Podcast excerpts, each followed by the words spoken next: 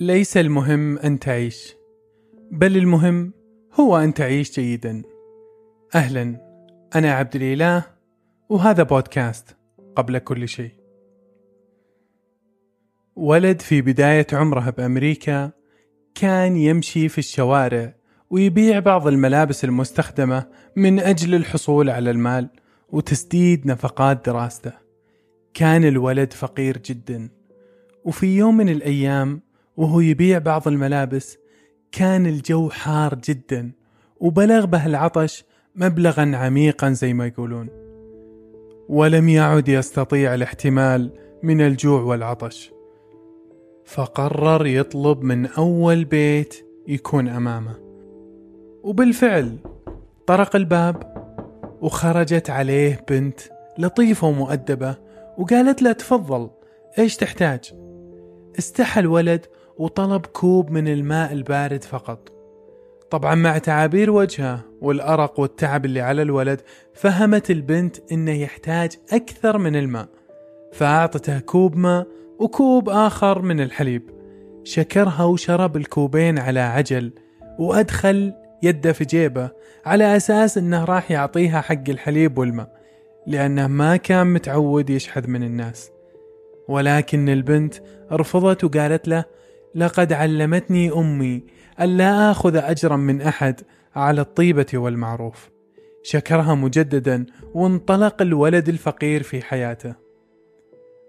مرت السنوات وكبرت هذه البنت وكانت تعيش في ضيق وكدر من العيش.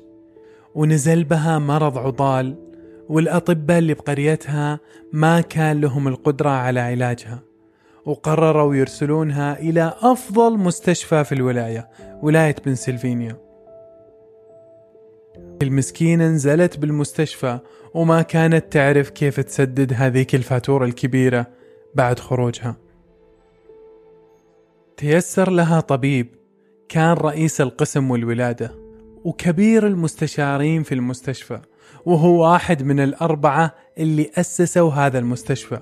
مستشفى جونز هوبكنز تأسس في عام 1895 سبحان الله رحمها هذا الطبيب وأخذ لها كل الفحوصات وصار يهتم بها بشكل شخصي ثم دخل في معركة مع هذا المرض الخطير وانتهت معاناة المرأة بعد عملية طويلة ومرهقة تكللت بالنجاح بفضل الله. وبدت المرأة تتعافى شوي شوي وشوفيت تماما بعد توفيق رب العالمين. جاء يوم الخروج من المستشفى وهو نفسه يوم دفع الفاتورة الكبيرة. وكانت في حال توتر شديد جدا لأنها ما كانت تعرف كم المبلغ. ولكن المتوقع إنها راح تعمل بقية حياتها كلها عشان تسدد المبلغ اللي عليها. جتها أحد الممرضات وأعطتها الفاتورة وكانت يدينها ترجف من القلق والخوف. طالعت الفاتورة وبالخط الأحمر كان مكتوب It paid with one cup of milk. Best. لقد دفعت بالكامل بكأس من الحليب. مع خالص الشكر. تأثرت جدا ولا قدرت تربط هذه العبارة بأي موقف.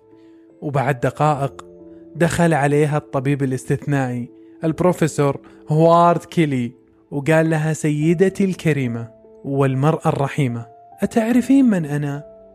قالت لا طبعا.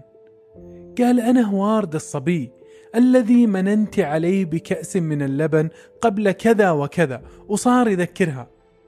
كل ما قدمته أرجو أن يكون عبارة عن تسديد ما علي من دين تجاهك أيتها المرأة الرائعة. هذا هو الشكر الحقيقي.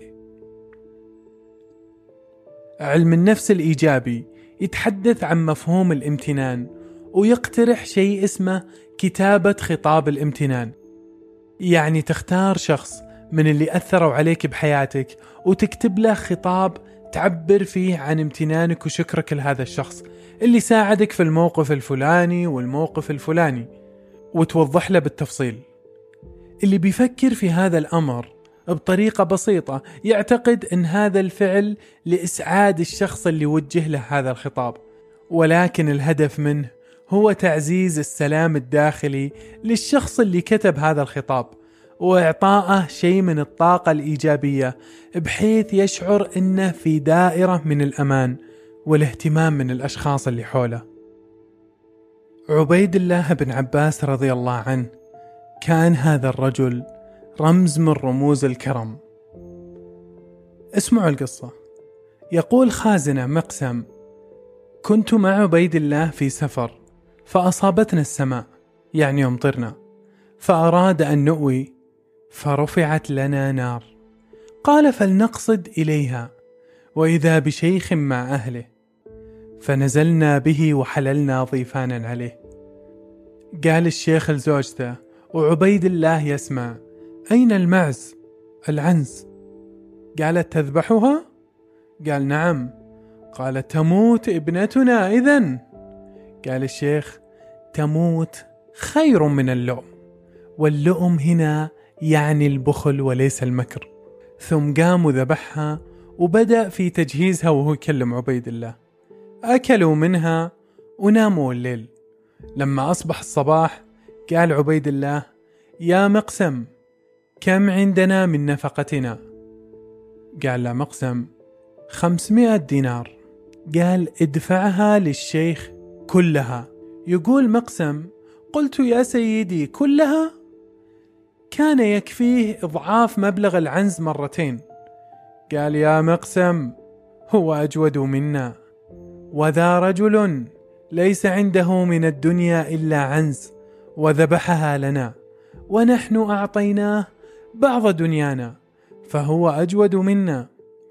كان سعرها كما يقول الرواة في ذاك الوقت خمس دراهم فقط. الشكر ما هو كلمة فقط. الشكر أيضا فعل ومشاعر. الشكر لنا قبل أن يكون للشخص المستحق للشكر. لأن الشكر بالنهاية طاقة إيجابية تنعكس عليك قبل انعكاسها على الشخص الآخر. وكم منا في يوم من الأيام شكر نفسه على التعب والجهد الكل يوم وعلى حفاظه على مكانته وعلى وصوله لما كان يطمح ويتمنى. وامتن لنفسه على جده وكفاحه وعلى وعلى وعلى. خلونا نكون ممتنين لكل شيء بحياتنا. الحالة التي أنت عليها الآن هي حالة مؤقتة مهما كانت جيدة أو سيئة هذه اللحظة سوف تمر. حتى اللحظات السيئة هي لحظات مفيدة إذا بناخذها على شكل دروس ونتعلم منها لأن البحر الهادئ لا يصنع بحارا جيدا. وزي ما قال نابليون هيل إن لم تستطع فعل أشياء عظيمة فافعل أشياء صغيرة بشكل عظيم. إلى هنا وصلنا لنهاية الحلقة الرابعة من بودكاست قبل كل شيء. إذا أعجبتكم الحلقة نأمل دعمنا ومشاركتها مع كل من تعتقدون إنها راح تكون مفيدة بالنسبة له. في أمان الله.